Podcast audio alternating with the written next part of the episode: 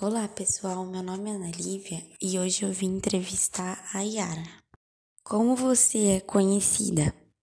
Sou conhecida como Mãe da Água e também sou conhecida por sair todas as noites em busca de homens distraídos para que possa levar para o fundo do mar e matá-los.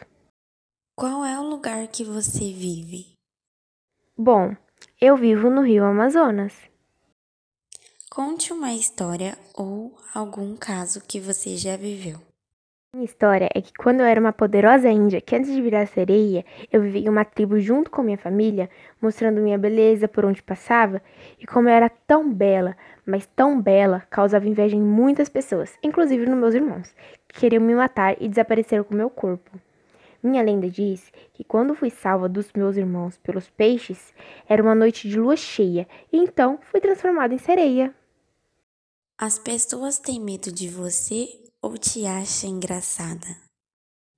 As pessoas têm um pouco de medo de mim, pois saio todas as noites para capturar homens distraídos com meu belo canto e levo eles para o fundo do mar para matá-los. Como surgiu a sua lenda? A minha lenda foi criada pelo povo tupi-guarani no século XVIII.